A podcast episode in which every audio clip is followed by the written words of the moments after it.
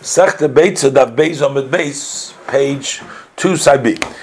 When we're talking Gabi, when we talk Gabi Yom Tov, we're talking about muktzah and Yom Tov. The sosam lom tanah over there, the tanah has written it namelessly. The halacha, meaning that the ruling is kedab Yehuda, that it's also the muktzah, the tanah. For we learned in the Mishnah, ain mevakin eitzim min hakodesh, that you cannot split wood to use for fire from beams that have been organized one on top of the other on the ground, which are destined to be used in a structure, in a building. And also not from a beam that has been broken on Yom Tov. So even though that after it is broken, it is no longer fit for the building, and now it's standing there to be used as firewood, but since when the they entered, it was not standing for that purpose, it's muktzah. So we see that halacha is like Rabbi Yehuda. So that's why Moikim lo Bissilol ki Rabbi Yehuda. So that's what Rab Nachman interprets the Mishnah, that it goes like Bissilol, who say that you can't eat the beitzah on that day, like Yehuda, which asks is muktzah. Frag di Gemara, Mirdi mansot milumas nisi. Let us see who is the one that sealed the Mishnah. Uh, who's the one that decided that this Mishnah should write in a stam, in a, na- a nameless way, to say that that's the halacha? Rabbi. Rabbi is the one that organized the Mishnayos. And when he wanted to decide as the view of a specific Tana, he didn't mention the name in order so that you should conduct yourself like him and not consider him as a one opinion, and therefore you would, he ruled the halacha of that. So Maishno b'Shabbos the sosam lon ki Rabbi Shimon. So why is it on Shabbos that he ruled and he wrote the Stam Mishnah to make lenient like Rabbi Shimon to permit muktzah? Oh Maishno b'Yom Tov the sosam lon. And how come on Yom Tov he wrote it b'Stam to be machmir muktzah ki Rabbi Yehuda?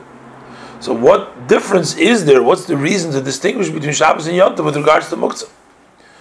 The Gemara says, Amru, they say it about in the yeshiva, Shabbos, the Chamira, Shabbos which is stringent on all people because you're not permitted to do even melacha, which is for the purpose of eichel nefesh, for human consumption, and therefore, v'loy os for the human being, v'loy osi lizil zuleba, and therefore, people will not come to be cheapening the Shabbos, even if we're lenient as far as laws of muktzah, and they will not come to additional leniencies, and therefore sosam lon ki Rabbi Shimon the Mekel. That's why he wrote a stam like uh, Rabbi Shimon, who is lenient muktzah. But Yom Tov dekil, but Yom Tov, which is lenient, people are not strict about it, and they do because you can do all malachas erech nefesh, and if they're going to be lenient as far as muktzah, also zulbizah. So then people are going to come to cheapen and they're going to be lenient even work malachas that are prohibited if it's going to be permissible for them the muktzah. That's why sosam lon ki Rabbi Yehuda the machmir. That's why Rabbi learned this time Mishnah Rabbi Yehuda was machmir by muktzah. So the Gemara asked now on Rab Nachman's explanation, but mayu kimto, how did you interpret the Mishnah? But Tarnagoles umeres legadol beitzim. It's talking about it. Tarnagoles is there to raise the eggs, and it's because of muktzah that it's also recorded by Beis Hillel.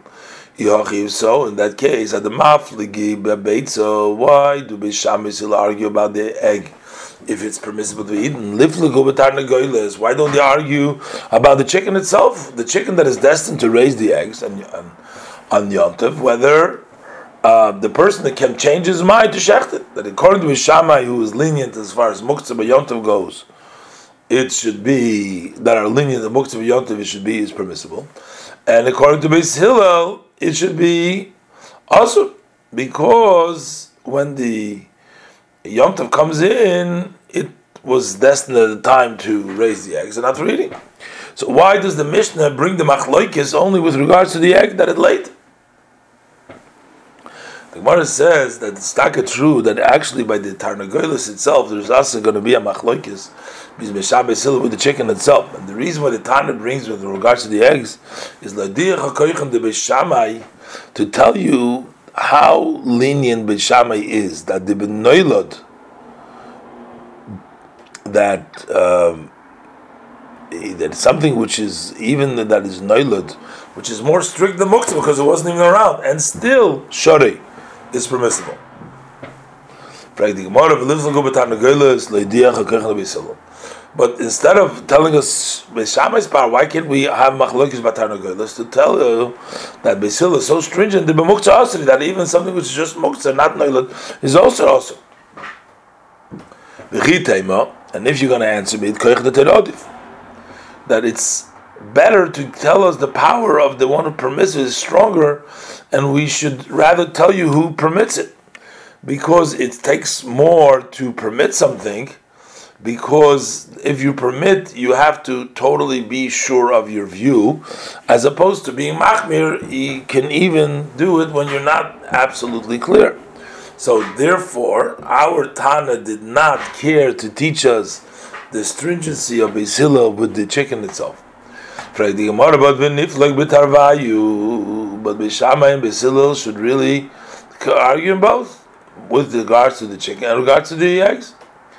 And the Tana should teach us, Tarnagoles hayemedes legadol beitzim, that uh, Tarnagoles, which is there to raise the eggs, he ubeitzoso. Now we're talking about both. Side by the chicken, beitzos, Beis Shammai omrim te'ochel, you can eat them both. Beis Hillel lo te'ochel, shouldn't eat. In that way we will know the power of those who prohibit and those who permit at the same time. So the Gemara gives another explanation. Elo Rabbah, but Rabbah says, Elo Rabbah, but rather Rabbah says, really, we're talking. The Mishnah is talking about a tarnagoles which is destined to be eaten, and we don't ask it from muktzah because it's destined to be eaten. And then we're dealing with a Yom Tov that comes after Shabbos.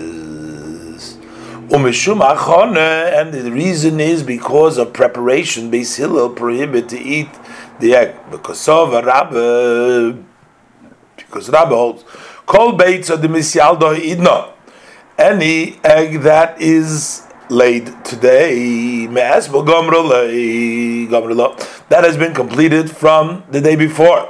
So if a person is going to eat the beitzah that on Yom Tov, it's going to turn out that the food for Yom Tov was prepared on Shabbos. And Rabbah, who says that the Yisra for preparation goes according to his reason, Rabbah, Rabbah, for Rabbah says, it says, with regard to the month, it says it'll be on the Friday by Yom HaShishi. They should prepare that they bring. So we're not talking about in the pasuk about preparing, baking, and cooking, because the Torah already said that. The Torah says that they should prepare with uh, expression by saying it during the daytime. I'm going to eat from Shabbos.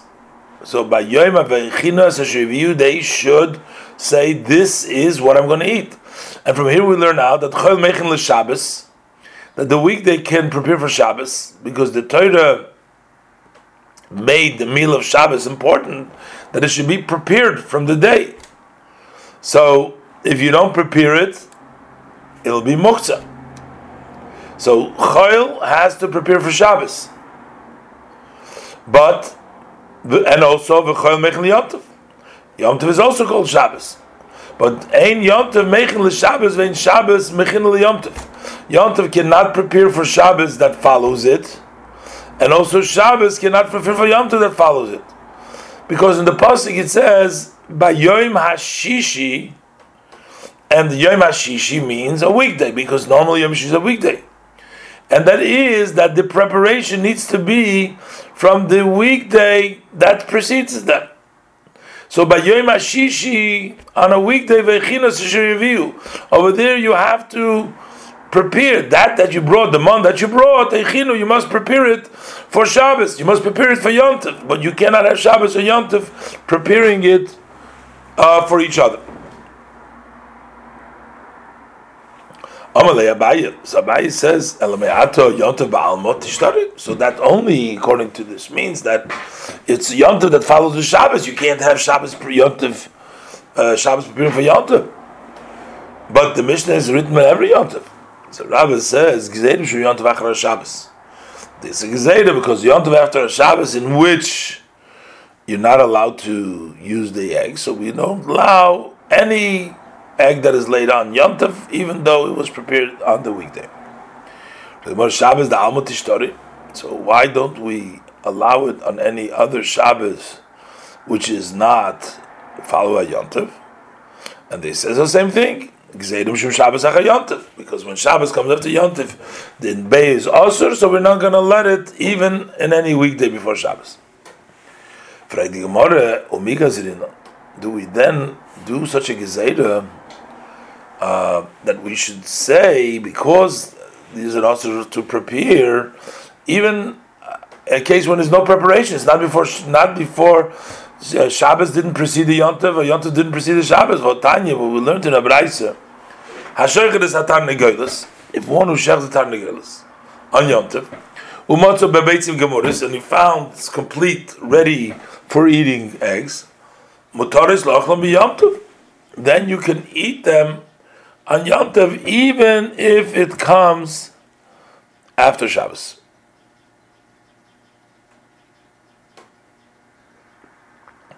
So, um,